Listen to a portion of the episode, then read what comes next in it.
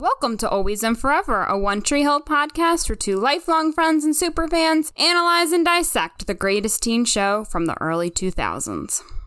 This week, we are discussing Between Order and Randomness, the 12th episode of season 2, which was written by Terrence Coli, directed by Bethany Rooney, and originally aired on the WB on February 1st, 2005. And Caitlin, girl, let's talk about Bethany Rooney. Ooh, tell me all the things. Yeah, so her resume is just like way too big to like really even you know, list her accomplishments. So honestly, I'm just going to be lazy and I'm going to read the paragraph from her uh, from her Wikipedia page. So, so here we go. I have a few other little bits of information too. Don't get me wrong. I did not just pull it from Wikipedia. What kind of uh, podcaster do you think I am? Anyway. I would be shocked. And appalled. like, how dare you, Jeremy? Anyway, since her directorial debut in 1985 on an episode of St. Elsewhere, she has directed multiple episodes from a vast number of television series. Most notably, The Wonder Years, Beverly Hills 90210, Crossing Jordan, Melrose Place, Melrose Place, the 2009 reboot, Ally McBeal, One Tree Hill, Gilmore Girls, and She Spies, whilst other credits include Las Vegas, Desperate Housewives, Inconceivable, Dawson's Creek, Boston Public, Ed, Jack and Jill, Grey's Anatomy, Private Practice, Dream On, Castle, Revenge, Arrow, among other series. And there's a lot of shows that like we have both watched. Yeah, Caitlin's like has her mouth open right now. I'm shocked. I can't even remember everything you just said. But Wonder Years, Desperate Housewives, Gilmore Girls. But anyway, she is so experienced that she actually co authored a book. It's called Directors Tell the Story Master the Craft of Television and Film Directing. And also, you can learn from her directly because she teaches an eight week TV director's workshop for Warner Brothers. Oh, wow, that's really cool. I mean, clearly she has a lot of experience on a variety of different shows. So. Yeah. Probably worked with like many different personalities, different age groups, different like you know demographics. It's yeah, she she knows what she's doing. And, you know, go Bethany. That's amazing. I love it. Mm-hmm. As a reminder, this podcast is spoiler free, but stay tuned after the credits for a fully spoiled discussion. Somebody told me that this is the place where everything's better and everything's safe.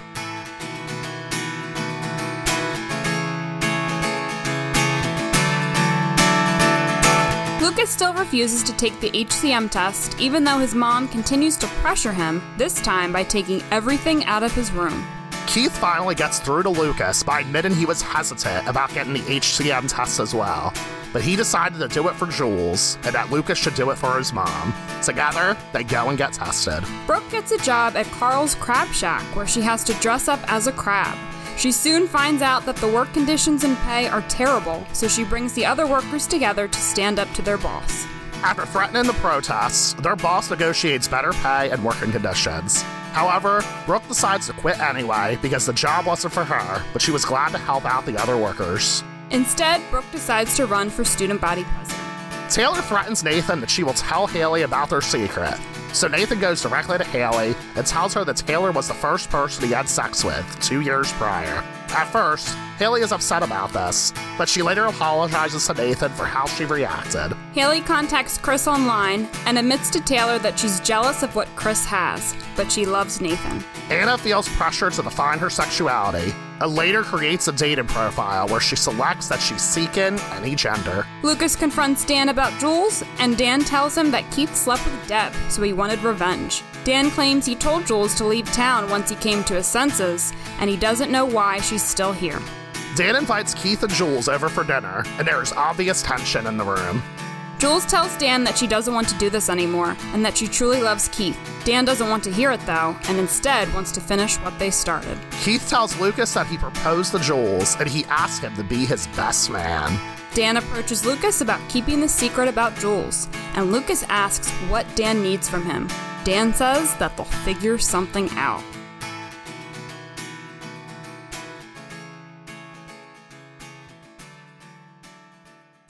Starting a crab sorority, I am Jeremy Rodriguez. And looking through my Betty Crocker cookbook, I'm Caitlin Elenich. Ooh, what is that a reference to?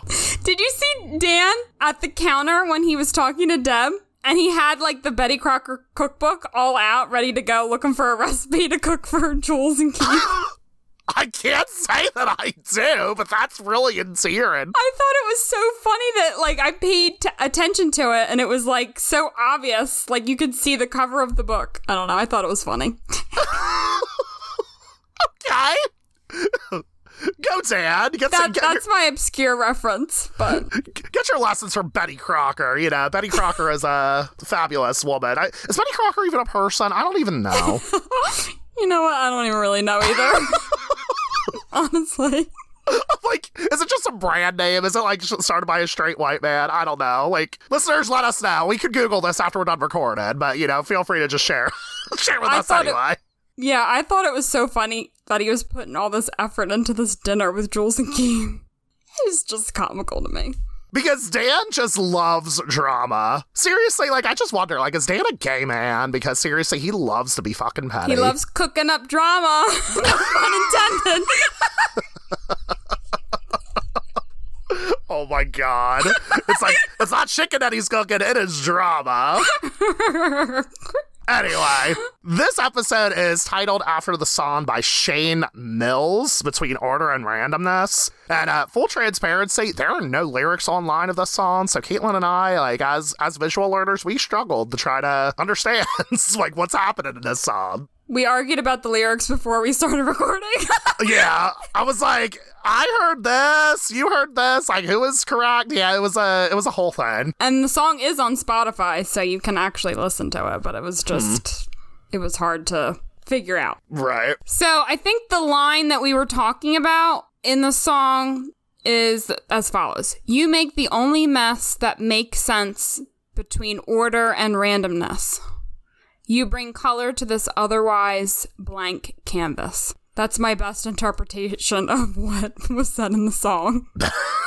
I think that's correct. And I think you've what do you that. think about that? Like, what do you. Ugh. I can't find my words, apparently. We couldn't find the lyrics either, so that's very appropriate. Anywho, how did you make sense of those lyrics? Like, what were your thoughts? I mean, I thought of it as more of like a it's a straightforward love song, but not necessarily always in a romantic form of love. Um, I applied it directly to uh, Taylor and Haley because if you think about it, like Haley is having these uh this like certain uh feeling of uncertainty right now because her relationship with her husband that would be order if like you know things were going swimmingly and whatnot. And then there's the randomness, which is like all the uncertainty and everything. If she was to go to New York with Chris, or you know, go on tour and everything like that. So like her relationship with Taylor, where like she's essentially confided in Taylor, and you know Taylor gave you know gave her like a basically extra shoulder to cry on. That's like that little area between order and randomness. So it's like that area like in limbo, I guess you could say. That makes a lot of sense. I think you could also say something similar with Keith and Jules, or specifically what Jules is going through. I feel like she feels stable with Keith, but at the same time, she's being pressured by Dan to do something that she doesn't want to do. Mm-hmm. You know what I mean? So I feel like she's kind of in limbo too. Like she does, she doesn't know. She's at a standstill. She doesn't know what to do and what what's the next move to make. Even though she really does love Keith. Yeah. And I feel like that's what it's that's a lot of like what's happened in this episode. Like, you know, it's like that feeling of just like uncertainty where you don't know what's to come. Because if you think about it, this episode doesn't really have any like major plot developments or anything like that. It's literally just like like that space between who knows? Maybe something incredible will happen in the next episode. Or something horrible. Like who knows? And I think there are a lot of decisions that are being made by the characters too. Mm-hmm.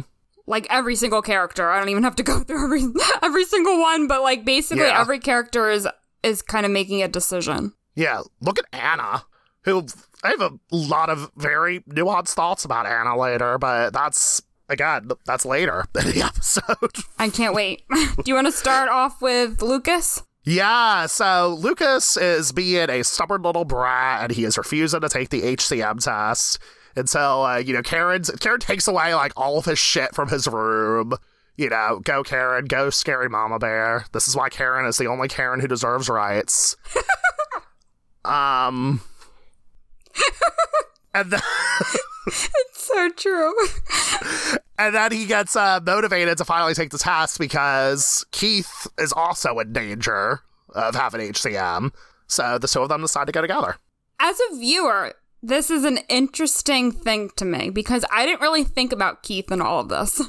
Like, Yeah, same. he's Dan's brother. You know, obviously he could have inherited the same genes. Right. So, like, obviously he should go get the test too, but like, I wasn't even thinking about him in all of this.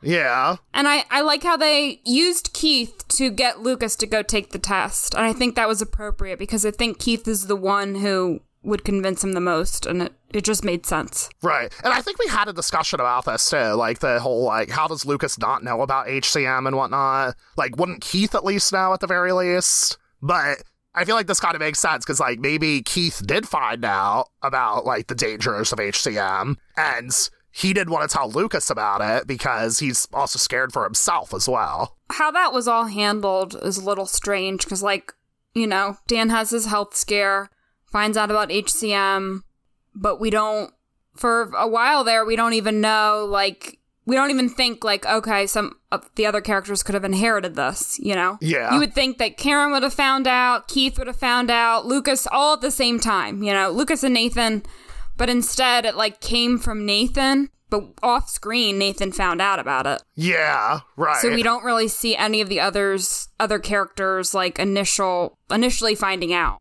That's interesting. you know what I think happens? What? They made it up later on. After had Caitlin, I was at the delivery of this really dramatic, like, you know, delivery of that. But yes, I think maybe they didn't know what they were doing at the beginning of the season and then just decided to add it in a little bit later on. that makes a lot of sense. That explains a lot. Shows do that. you know, it's like, oh, it's convenient. Like, oh, what can, what can we do to try to, you know, move things forward a little bit with these characters? Like, let's make it so uh, Dan has a genetic heart condition. And here we are. And we still don't know if Lucas has HCM. We're gonna find it's we're gonna find the results in a few days. I know. Yeah, it'll be interesting to see. Mm-hmm. And do you want to talk about uh Brooke getting crabs at, at Carl's? This guy is such a jerk. Oh my god. Oh, for real. But also, too, why does he make his employees wear a sign that literally says that? I got crabs at Carl's. Like, So do you realize what you're implying? oh my gosh. So yeah, like you know, Brooke is dealing with like unfair like working conditions and everything um in this episode. And uh, let me tell you, I went down like a little rabbit hole about like work laws and everything in North Carolina because of this episode. you did? Believe it or not, because I was like wondering, like, how is this all legal and whatnot? You know, and, you know, I was like looking into like breaks and everything like that. It's uh, it's very interesting. Also, you should you should know that minimum wage in North Carolina in 2005 was five dollars and fifteen cents. Oh wow. So the fact that Brooke was like walking away with only fifteen dollars that one day, and you know, because they deducted like the cleaning fee and everything like that. Yeah, she should have been making more money than that because she was working for like what six hours. Mm-hmm. Yeah, so basically, fuck Carl. He's an asshole. But anyway, um, first off, in our Caitlin, in our state, what what do you know about breaks? Because I was always under the impression that by like we're required by law to take a break. You are. We're apparently not. In our very state, we are not. Yeah, employers are not required to give you breaks. There's actually only a handful of states that are required to give breaks, unless you're under, unless you're a minor. In North Carolina, actually, it's uh, under 16 years of age. If you uh, if you're under 16 years of age in North Carolina, according to the North Carolina Wage and Hour Act, you have to take a break after working. I believe it was five and a half hours. I read. That's interesting to me. I thought you were required to take it. Like I just remember working at like a store and like you were required like for 6 hours of work to take your 30 minute break. Like you clocked out and then clocked back in. Yeah, I thought that too, honestly. But employer, I guess like we have good employers. Or I wonder if like uh, I'm assuming you were working for a corporation. Yeah. Yeah, that's what I'm saying. Like my my uh my experiences were also with corporations, like giant corporations, and they would be like, "Oh, you're required by law." So I wonder if there's like a if there's a law if you're like a bigger company or whatnot. Whereas like Carl's Crab Shack is like a smaller company. That's what I'm thinking. That like you're either protected by a union, you're working in that kind of scenario, Mm-hmm. and that's required by them, Yeah, maybe. or you're working for a corporation and that's the requirement. Like no matter what state you're in. Yeah, so I just found out to be interested. Also, I consulted uh, Sam, who is a law student, Sam Saff, who you've all heard in uh, season one, episode 13. Um, so, like, I just asked her, I'm like, is this like for real and whatnot? She actually sent me an email. It's it's very awesome of her to do this legal research for me. But anyway, in her email to me, she wrote, Basically, states are allowed to have laws that differ from the federal government, but they cannot have laws that are of a lower standard than federal law. So, federal is the base, and the states work off of that to make their laws more protective or just adopt the same federal laws. What's unfortunate in this instance is that the federal government does not have a law mandating breaks. Therefore, the states can choose to do whatever they want as long as it is no worse than the federal law. And there's no federal law, though. There is no federal law that, that mandates breaks. That's weird. Because, like, any job I've ever had where I've had to take a break, you know? Yeah. But I guess it's because, like, you know, if you're a corporation, you're making a certain amount of money, they say, like, no, listen, you got to give your employers a break, or you got to give your employees a break. But yeah. okay, well, that's really interesting. Basically, Carl was not breaking the law by doing any of this stuff. Like, I mean, all the stuff with, like, the uniforms and whatnot, like, I don't know the details and all that, but I'm assuming he probably was breaking a law by, you know, taking that out of their pay for that. Like, come on, come on, fuck that. Like, I liked this storyline and it, how it showed Brooke, like, bringing everyone together and kind of standing up to this jerk of a guy. Being a leader, yeah. Being a leader, which segues into her now running for student body president. Uh-huh. So I feel like that those two storylines, or at least the start of the student body president storyline, they li- line up so well together. Oh yeah, absolutely. I see what they did there. yeah, they did. They were trying to like build her up, be like, look at Brooke Davis. She is a leader. She is the moment. But that was my research. Thank you for sharing that. That puts it into perspective because I was thinking the same thing. Like, this guy is totally breaking a million laws right now. Yeah. I was thinking he was breaking a law about breaks, and I just had to, like, look into that because I was curious. I'm like, oh, he's not breaking a law. And that's why, like, essentially Brooke blackmails him and says, like, hey, like, your your your crabs come from a truck in Jersey, not from Alaska. And, mm-hmm. you know, if they came clean with that, then, yeah, it would have been bad for the business. So that's why she gets a one one more dollar per hour per crab. Go Brooke. I love it. it it was a good storyline in that like it developed her character, but it was also like comical too. because we got to see her in a crab outfit. I start, I always laugh out loud whenever I see her in that outfit. She's like she's so miserable. oh my oh, gosh. Oh god. Also Felix is in this episode too. Yeah. Well, we can ignore him. I don't even know why he's there, honestly. Like, what, what the fuck is this, the purpose of his presence? You know? All he was doing was just, like, supporting her in this episode. But that was yeah. it. Which I guess you could say, like, you know, the fact that he's not part of the storyline is actually really good to see for Brooke because. Mm-hmm like, Brooke did not really need Felix for any of this. Like, yeah, he ends up, like, helping her by, like, yeah, doing some research and whatnot, but she didn't need him. She was doing this all on her own, and he was just like, you know what, I'll support you. So. Well, I think the reason why she was getting a job to begin with was because she didn't want him paying for everything. I think yeah. that's yeah, what led to her applying for jobs. Well, she was well, it was actually for her uh to pay for her car insurance. And for the car insurance, but Yeah. I feel like it was related also to Felix because of the previous episode where she either, either the previous episode, I think it was, right? Where they have the whole conversation and she stands yes, up. it was the previous episode, yeah. yeah. And she stands up for herself saying like she doesn't want him paying for everything. She doesn't want all of these lavish gifts but yes, the car insurance was like the immediate need, but I feel like it's kind of tied to like the previous episode too. Her independence. Yeah, which is nice to see. And we love to see it for you, Brooke. I love Brooke Davis so much. We're really getting into like some like good Brooke shit here, and this is just this is so good. I'm so excited. I am excited too.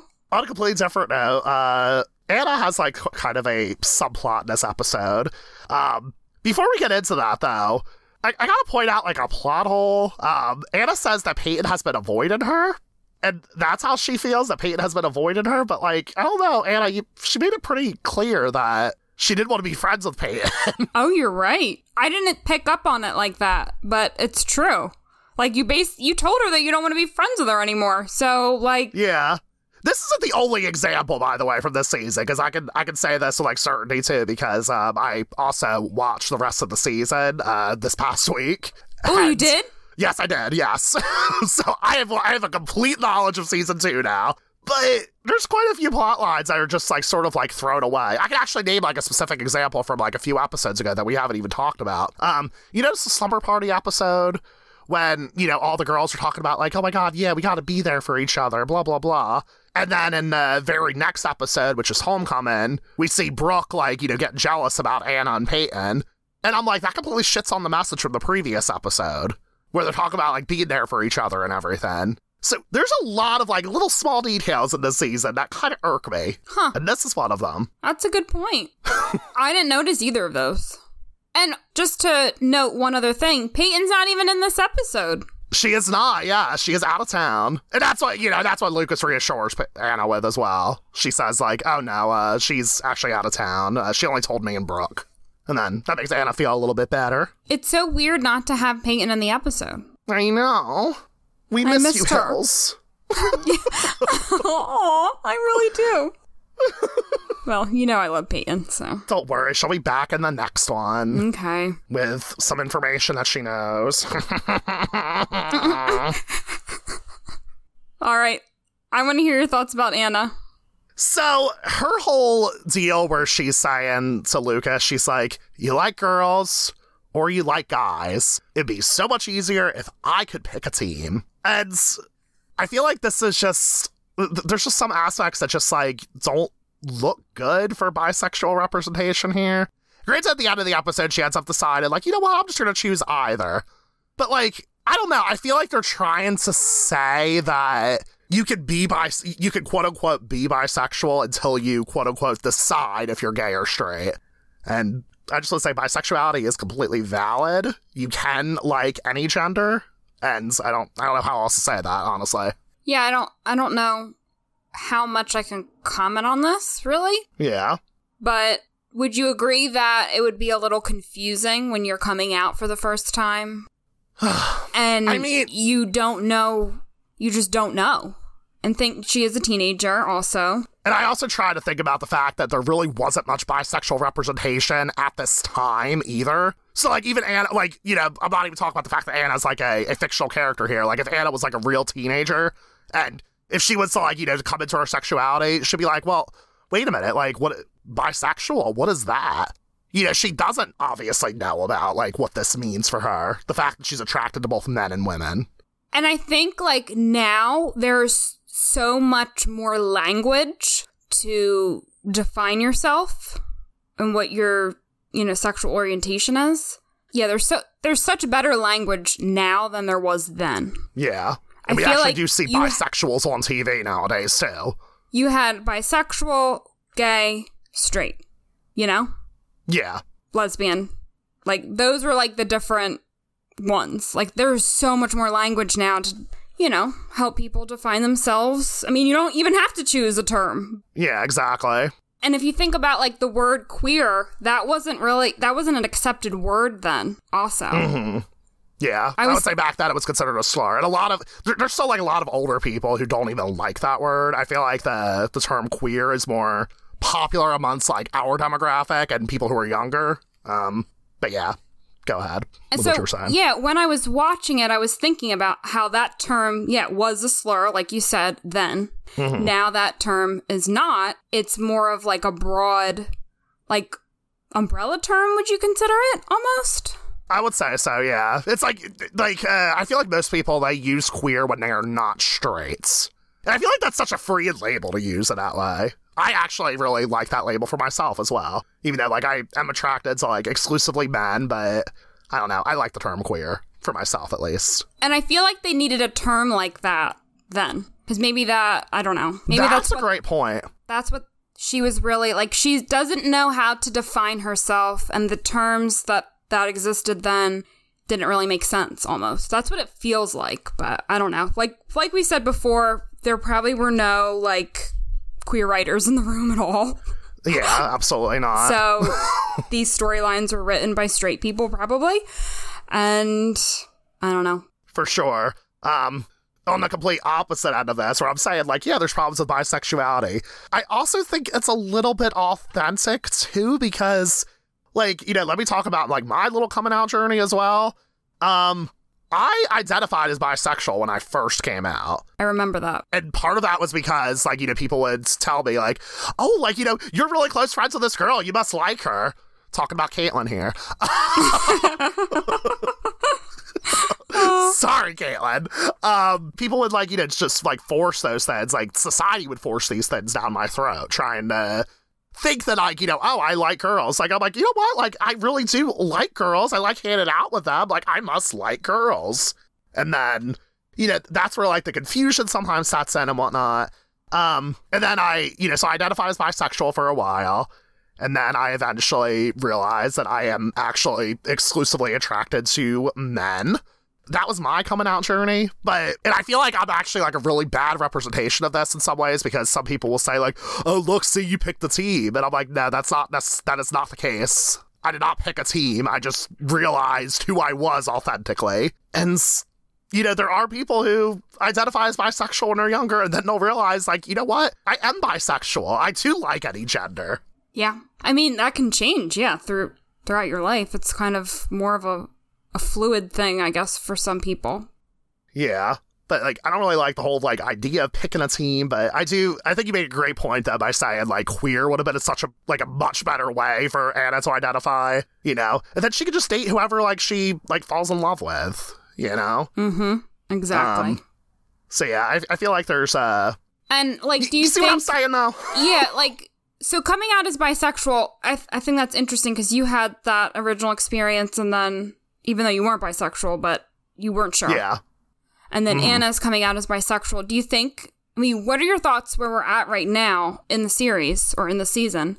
Do you think she was saying that to make it almost easier and more acceptable in her mind and society's mind? No, I think like you know like with my experience, I definitely thought I was bisexual, and okay. I think that's uh, Anna's experience too. Like she thinks she, you know, I don't even want to say she thinks because that's kind of like belittling like her feelings and experiences. But if she says she's bisexual, if she says she's into any gender, she's bisexual, yeah. and that's just like what she is right now. And that label could change over time, for sure. And, you know, that's why, and I really, you know, I don't want to contribute to like bisexual erasure by saying this, that like her label could change, but that's, you know, it's complicated, you know? it is really complicated to talk about this, honestly. And I, I don't want to say the wrong thing. It just it was an it was an honest question, you know. That uh, yeah. But I think that's an important thing that you said. Like you just have to accept what someone tells you. Just accept it. You know. Yeah. Don't question exactly. their identity and like ask them all these invasive questions. You know, like just accept how they're currently identifying themselves and then move on. Yeah, exactly. And if they, you know, if they change their mind, then they change their minds. You know, that is what it is. Yep. Humans are complicated people. exactly, for real. And that was yeah. redundant. humans are complicated humans. People are complicated humans. It, so this is kind of like that uh, that Steven Universe meme where it's like um, th- th- there's a question like, "Are you a boy or are you a girl?" And then the person says, "I am an experience." I love that. oh, but yeah. Uh, speaking of which, uh, we're recording this on National Coming Out Day, October 11th, 2021. Oh, and snap. I came, yeah, I came out on Twitter as non-binary today, by the way. Oh my god, you did? yes, I did. That's so awesome. Only on Twitter, just because I'm like, I don't want to go on Instagram and then like, you know, Facebook and like deal with like questions from prob and family members and whatnot. I'm like, no. so I'm like, Twitter is my gay space. Let's talk about it here. I love that. uh, but yeah, I've got I got a lot of like great messages of support from so many different people. You know, eh, that's been great. That's lovely, and this is appropriate time to talk about Anna. Really? Yeah, and it's you know, and, and, my journey is changing as well, like significantly, and Anna's can too. But I'm just saying, like right now, we're hearing that Anna is bisexual. That's what she is. Well, we're not even hearing that she's bisexual. We're hearing that she's into any gender. You know, she's just allowed to fall in love with whoever she wants to fall in love with, and just just fucking let her. You do you. Exactly. You do you. Yeah. Eh.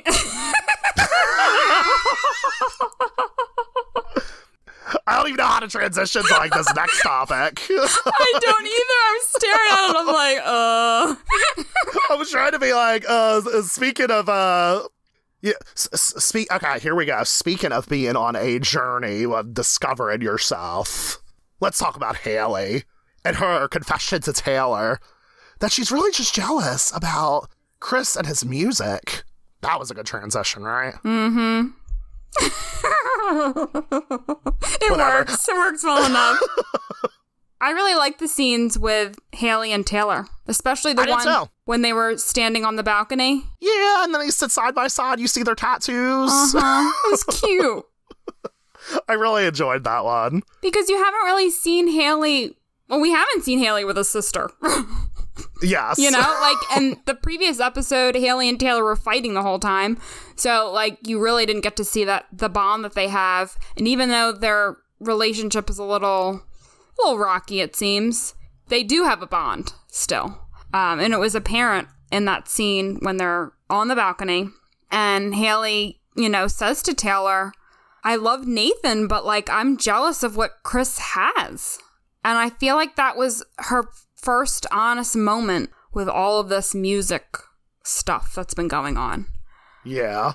And I, I think it made sense that it was with her sister, like that she finally opened up about it. Yeah. And it's nice to hear like this confession now because it's not about like having feelings for Chris.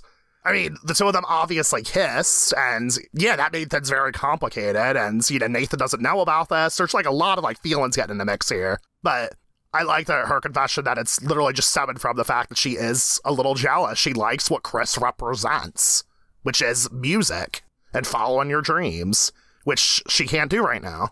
Yeah, and you see her like contacting Chris in this episode via email, and then you see her like looking at his website, and so she's still really interested in like his career and what he's doing, but in a musical sense, not like a professional sense. Not, I don't feel like she was reaching out to him because she likes him. Yeah. She just wants to know, like, hey, what's it like? Like, what am I missing out on? And like you said, the kiss made it complicated. And I know Haley even said that to Taylor, too. Like, Yeah. the kiss complicated things, but this is the truth. You know, I love Nathan. And I think maybe, like, you know, th- there may have been a little moment where she was like, oh, am I attracted to Chris? There could have been a moment where she questioned that. And, you know, that's why she didn't, like, pull away from the kiss or anything like that. But now here she is, between order and randomness. Good connection. but one thing I don't like about Taylor's storyline here is she's trying to Yeah. blackmail Nathan Yeah, she was. the whole mm-hmm. secret. And in the previous episode, she and Nathan said they were going to keep that a secret. Yeah. She's really, yeah, she is stirring the pot here. In this case, I'm like, okay, she can be interpreted as a villain, okay, because I know we had a big discussion about that on the last episode. De- definitely, in this case, she would be a villain. Yeah. How she's like telling, talking to Nathan, like right in front of Haley, like, Nathan, were you in love with the first person you had sex with? I don't want to say to be fair, but I gotta like, uh, I, I gotta call out Haley a little bit. Haley is kind of, uh, she's hardcore like slut shaming and like shaming Taylor for some of her decisions. So like, you know, when uh, Taylor sees uh, Haley's tattoo, and then Taylor's like, "Oh, what happens to the whole uh, the whole uh, tattoos are for sluts and burnouts sermon that you gave me?" And then Haley essentially tells her, like, you know, like I got this tattoo because it's my husband's jersey number. You got a tattoo of a random spider, and I'm like, Haley, just let Taylor get a tattoo, whatever the fuck she wants to get, you know? Yeah, I think that that whole scene really highlights how different these two sisters are. And there definitely is judgment on Haley's part, for sure. Yeah. So like, I'm not really liking Haley in this instance, especially in like 2021. You know, I feel like back then, like us as teenagers, I guess we did like, you know, view people with tattoos as sluts and burnouts, which is a problematic viewpoint. Don't think that, people. Yeah, doesn't really sit well now in 2021.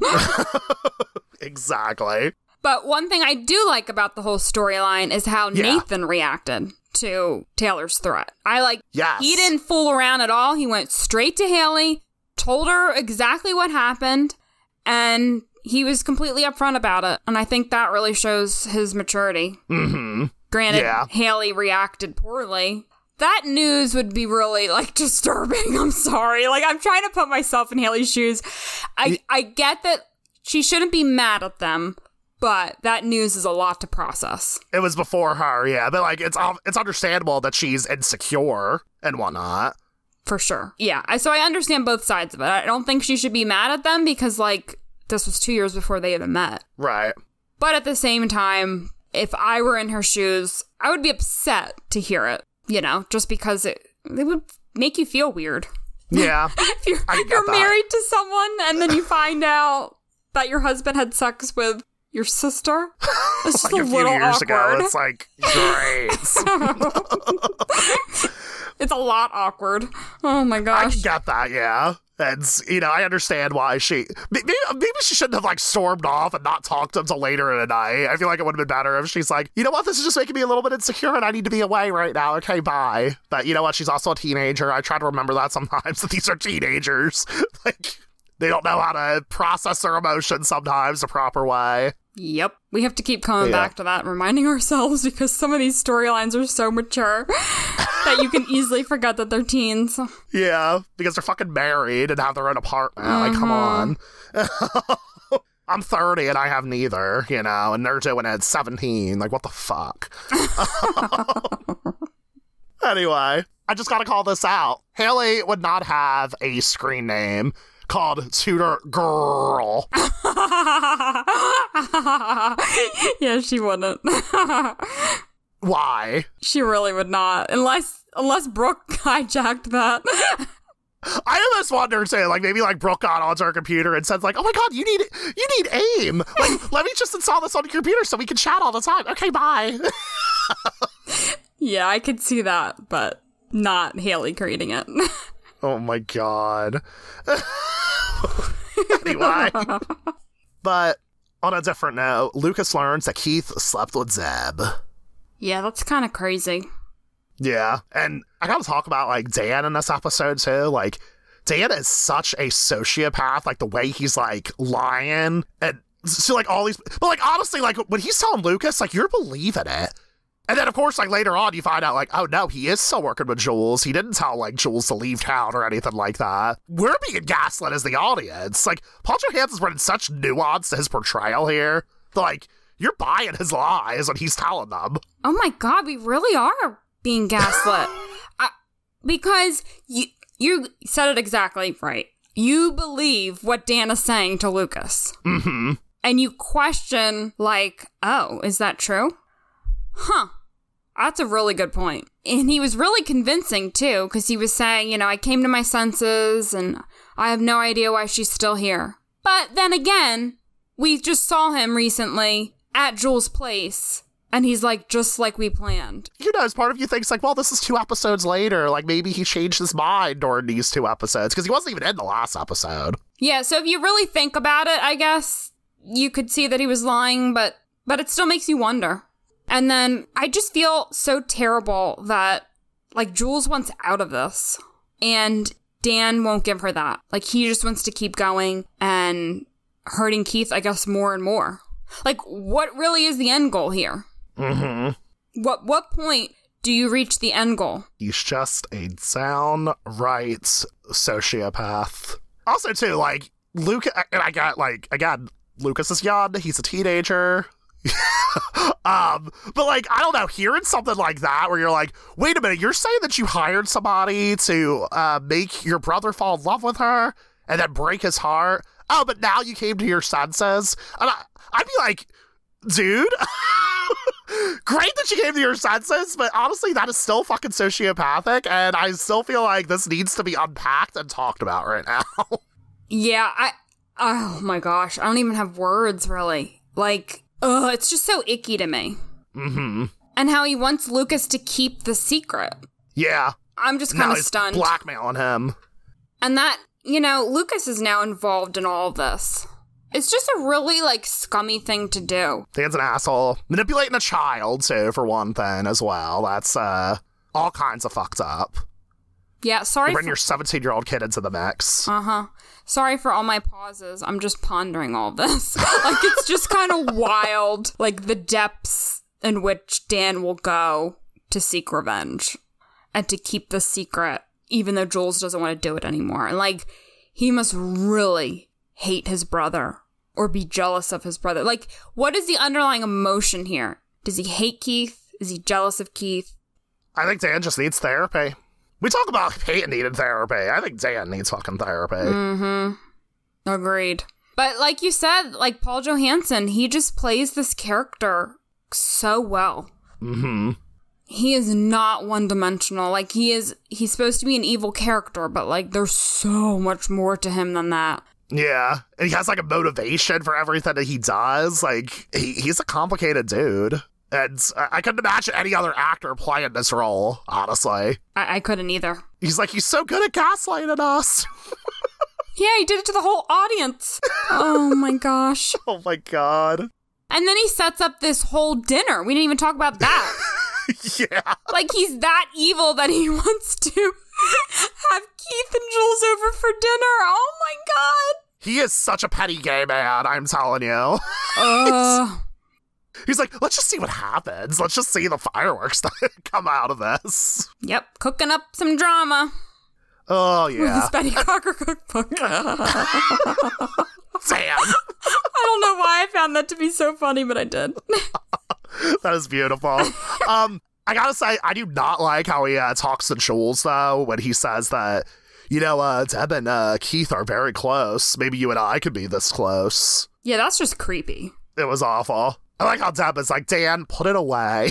And why does Deb want to still stay with him? oh my Uh, gosh. And the whole dinner was just so cringeworthy because, like, Dan and Jules know how awkward it is, but Keith and Deb, they also know how awkward it is, but for a different reason.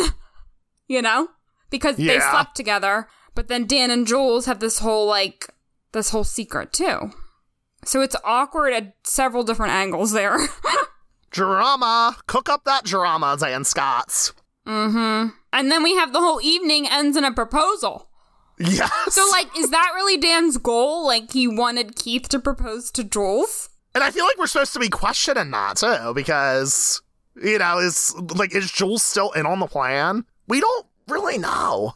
I know, and like, ugh, by the look on her face, like, you know, she's happy, She's conflicted. but she's yeah, she's conflicted. She she knows, like, I mean, she she knows that that Lucas knows when when Lucas comes to the apartment, obviously, and and Keith tells him that he proposed to Jules. There's that awkwardness, that awkward tension between Lucas and Jules, you know. Mm-hmm. Yeah. because she knows that Lucas is thinking, well, is Jules authentic? I mean, can I really believe her? Oh, it's so messed up. Yeah, and there's a lot of conversations around that too. Like Lucas uh, confides in Anna and says, like, you know, it's like, like, why would she do something like that? And Anna tries to say, like, maybe she started off as a bad person and then changed. People can change, Yeah.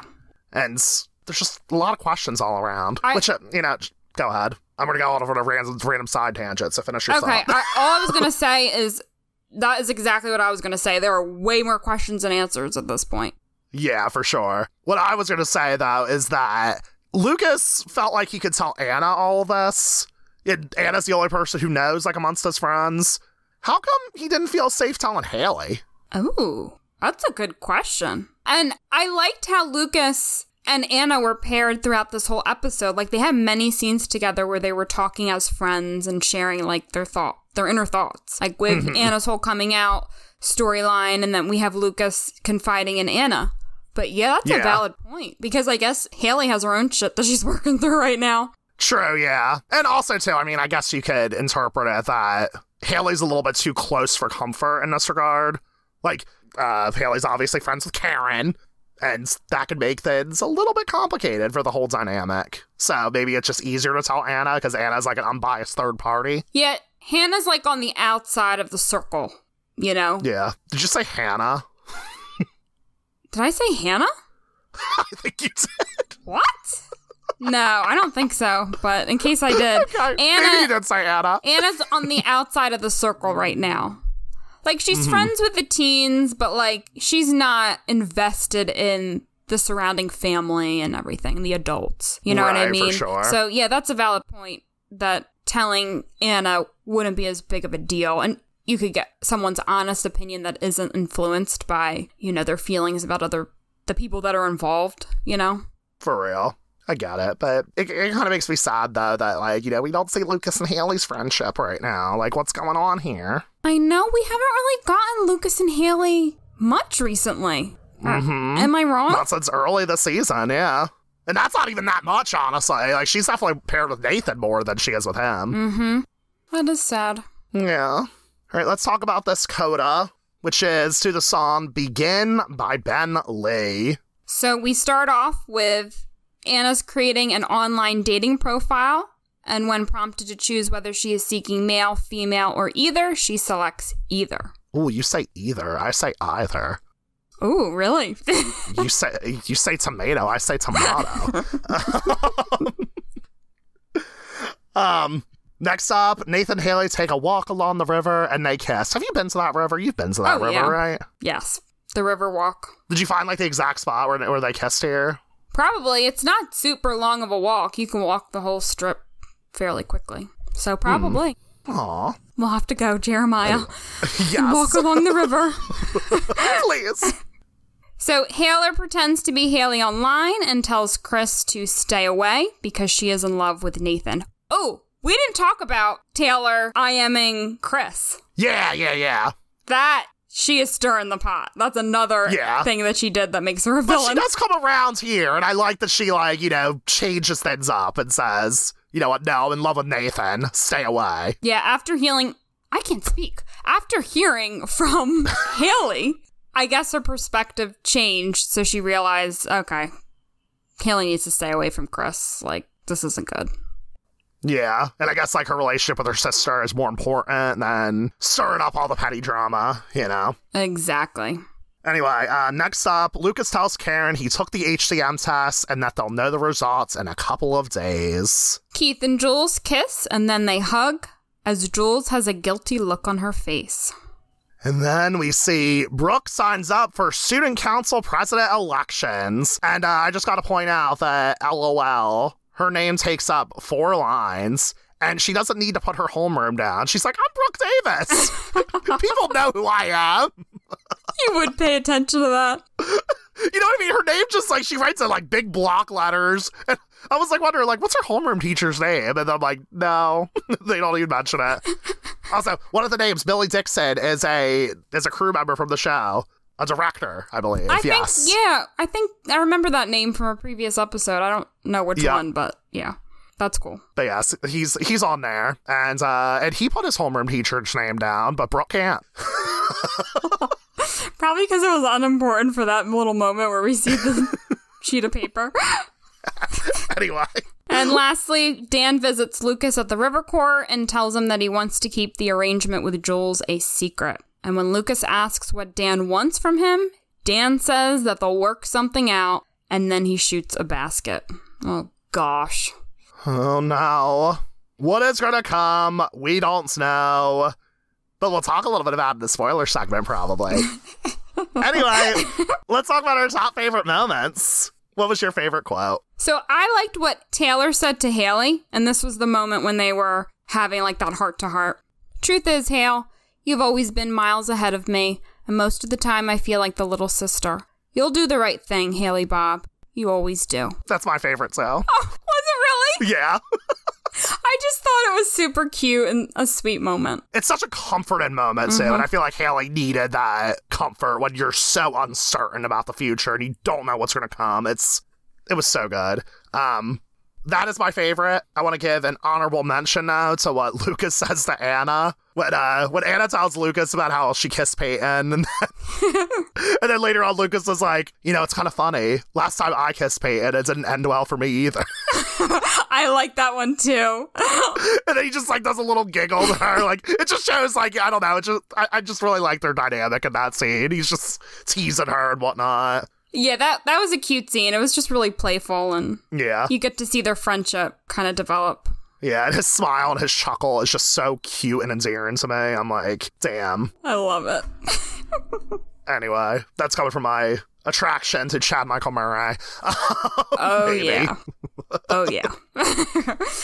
All right, so my favorite musical moment was The Coda, Begin by Ben Lee. Okay. And I thought the title of the song, Begin, it made a lot of sense because a lot of the characters are making choices in this episode, and it felt almost like a lot of different beginnings, at least, or at least the start of them. Mm-hmm. So I felt like it it felt appropriate. Um, I'll be honest though, like none, the music in this episode didn't really stand out to me, so this is a little bit of a, a stretch. Like I had to choose a song, so that was Oh, my yeah? favorite one. But like none of them, like none of the music really stood out to me as like phenomenal. Okay. What about you? On a completely different note, there was one song that stood out to me as phenomenal.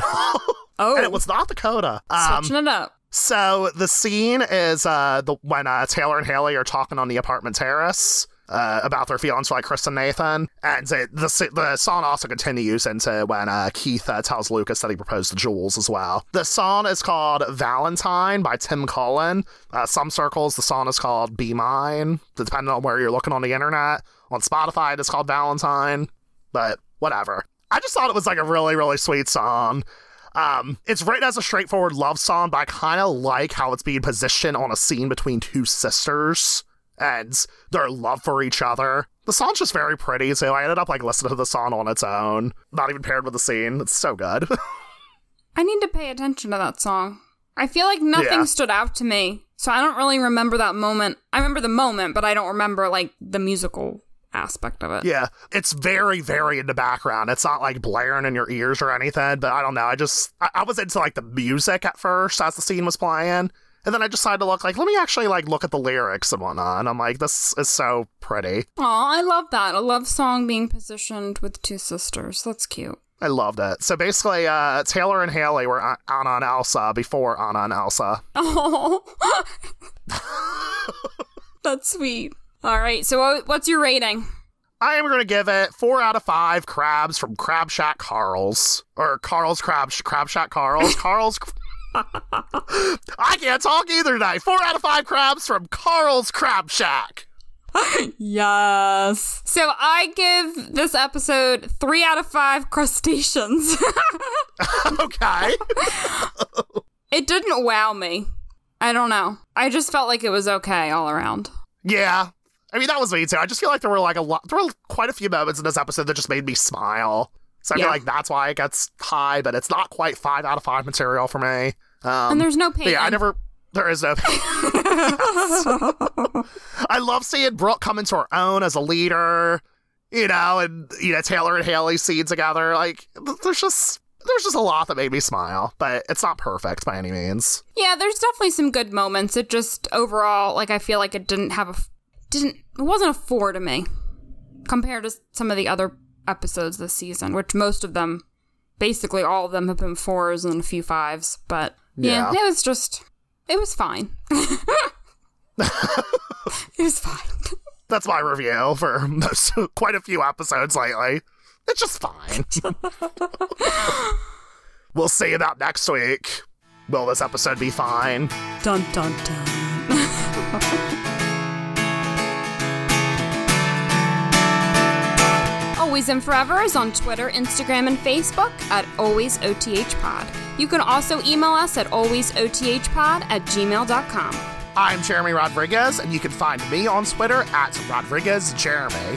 And I'm Caitlin Elenich, and you can find me on Twitter at Miss I Reads. Outside of following our socials, the easiest way to support us is by rating and reviewing us on Apple Podcasts. That helps One Tree Hill fans, new and old, find us. You can also support us via Patreon, where for as low as $2 a month, you can gain access to bonus content, our private Discord server where you can chat with us and other listeners, and early episode releases. Visit patreon.com slash alwaysothpod for more information. Now, if you don't want future episodes of One Tree Hill to be spoiled for you, now is the time to turn this podcast off. Otherwise, stay tuned for the spoiler segment after the music ends. We'll, be, seeing ya.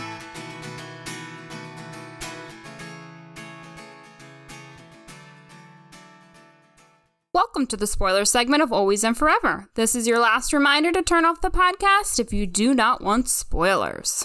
So, Brooke Davis runs for student council president, and I just want to take the time to like list all of her accomplishments as student council president. Okay, first, she starts DW Not I. Which is basically like Uber before Uber. So, yeah, that's that's her accomplishments. Was that really the only thing she did? That's all she does as student council president. Yeah.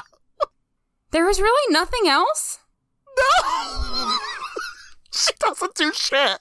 I mean, I feel like that's a pretty big thing to organize, but I know. I think they, the writers maybe had like an idea for her to be student council president. Like, oh, this is great, but they never actually show her going to meetings or anything. And that doesn't continue into season three. Yeah, it does. It does? They, I mean, she has the title as student council president, and you know they even mention her being student council president in seasons three and four, which is her senior year. But she doesn't do anything. okay, yeah, I guess maybe that's why I didn't think it was really mentioned. I couldn't, I couldn't recall. Yeah, because there's no big storylines for it. I know that. I can recall in uh two mo- like two moments where she mentions uh, being student council president. Uh, there's one in a school shooting episode when she's talking to the news reporter and the reporter asked her, like, who are you? And she's like, Brooke Davis, student council president. And then later on in season four, when the calculus test is stolen from the tutoring center, she gets brought into the office. And Brooke's like, wait, why am I being brought in here? And then I think it was uh, Principal Turner who says this. Principal Turner says, "Oh, you uh, you're student council president, so you should be aware of this." But that's it. Like, there's no reference whatsoever to her being student council president. Yeah, basically the storyline is her running for it in season two, and then it's just like yeah. I don't know, a figurehead position. it's just so funny to me. But yeah, that was that was my joke. I'm like, let's list all of her accomplishments. CW not I. Oh wow. I didn't realize that was the only one. Not saying that's not fantastic. But you're absolutely right. Yes, that is Uber before Uber. oh my god. I kind of like that though for like, you know, for teenagers to be doing that monster themselves because I think I'm pretty sure if you're a minor and you're drinking, you can't uh you can't take Uber. Really? I don't think or I, I just don't think minors can take Uber like period. I think they can. They can? Like by themselves, I mean? Yeah, I think they can. Hmm. Okay. But don't quote me. Yeah. I could be wrong. Who knows? But for this time, I feel like that actually is like a really good thing to have, though. Like, there's like no judgment or whatever for teenagers. Like, you know what? You're picking up a drunk kid, and then you drive them home, make sure they're safe. Yeah, I think it is a really good idea. I wonder who came up with that in the writer's room. I feel like it's Yeah. really like progressive, you know? And did Uber steal that idea? I love oh it. Oh my god. But yeah, cool. We went through her accomplishments for a much longer conversation than I intended to. And the other thing we wanted to talk about was Lucas's HCM results. Oh Yeah. my gosh. This is getting wild. we find out in the next episode, I believe, right? Yeah, I think so. And then he makes we find out that he has HCM. He doesn't tell well, he tells his mom that it was negative. I guess it was like a forged letter or something. I know this because I just watched this episode last week. um, he takes uh, Keith's negatives negative results letter and then shows it to his mom. So sneaky. Yeah. And then this whole deal with Dan comes about. And that whole, I can't wait to talk about that because it is just, it makes no sense that he would want to go live with Dan. And I can't believe that Karen even allowed it. And I know she was upset about it and hurt by it. And I can't believe Lucas would hurt her in this way instead of just telling her that he has HCM. Yeah. Cause like he's still hurting her by going to live with Dan. Cause that just makes no sense. It's such a betrayal. Honestly, yeah, because, you know, I obviously binged through these episodes because I wasn't, I was doing this for fun. I wasn't watching it with an analytical brain or anything like that, but that's actually a really good point. Why not just tell your mom? I know your mom can't afford the medication or anything like that. Like, that's, you know, there's a line there, but your mom should know. Uh, his mom owns two businesses. You know, I think she could ref- afford the medication. She's doing it right now. yeah, I would say, yeah. Um, she had money to open a club. Like, come on, let's be real. Okay, maybe you're right, but honestly, Did he give that reason? give what reason? That his mom wouldn't be able to afford the medication? No, that's just me putting Oh, like okay. that's my head canon. Got it. I, I think his reason was just that he just doesn't want his mom like freak out or anything. Yeah. It's just wild to me that the whole Dan storyline happened and kept the secret, you know, and then eventually it comes out anyway. Right. I'm just When does it come hmm. out? I, I feel like when is what? when does it come out that he has HCM? I'm pretty sure it's the next episode. No, I'm no, like, to Karen. oh, oh, oh, that's not till the end of season three. Yeah, that's what I thought. Like right after Keith dies, I think. Like Yeah. maybe like a few episodes later or something. hmm I think it might be. Don't like don't make me eat my words. I think it's season three, episode nineteen. Oh wow, you're getting really specific. Season three, I feel like I can like recite like the back of my hand. so when we get there, it'll be pretty pretty good. I know. Season three I've seen the most, but it's been a few years and I don't know. The more we talk about it, like my brain is fuzzy with all all the details in the future. I don't know why. Oh yeah. But that's what makes these spoiler segments fun, you know. Also, I gotta say, like rewatching a lot of season two, I, I I I alluded to how there are some storylines just sort of like get dropped, or there's like plot inconsistencies and whatnot. So, at a recent episode, we were talking about like, oh, I don't remember like Brooke and Mouth's next conversation because remember, like the last time we saw them was the argument at Homecoming. Let me tell you, their next conversation, it's like it's not even addressed. They're just friends again. Nothing. Are you serious? Yeah, same thing with same thing with Peyton and Anna. Nothing. Oh wow. Yeah, Mouth and Brooke have like another. They have another issue because Mouth ends up telling Brooke that he's the one who put the brick through her windshield. So that's another fight that gets started. And then they stop speaking to each other, and then Mouth becomes his. Um, she becomes Brooke's the student like peer speaker thing during the student council elections, and then they get resolved there. So that's there's a resolution there, but like from like the homecoming episode and the next time we see Brooke and Mouth talk, there's no mention of that whatsoever. That is so crazy because that was such a big deal, you know? yeah, exactly. I'm curious to see other inconsistencies now. Yeah, there there may be others, but yeah, after binging through the whole season, it's very very glaring. I'm like, what the fuck? Why'd they do it this way? Anyway, so how are you, But, how are you going to transition now?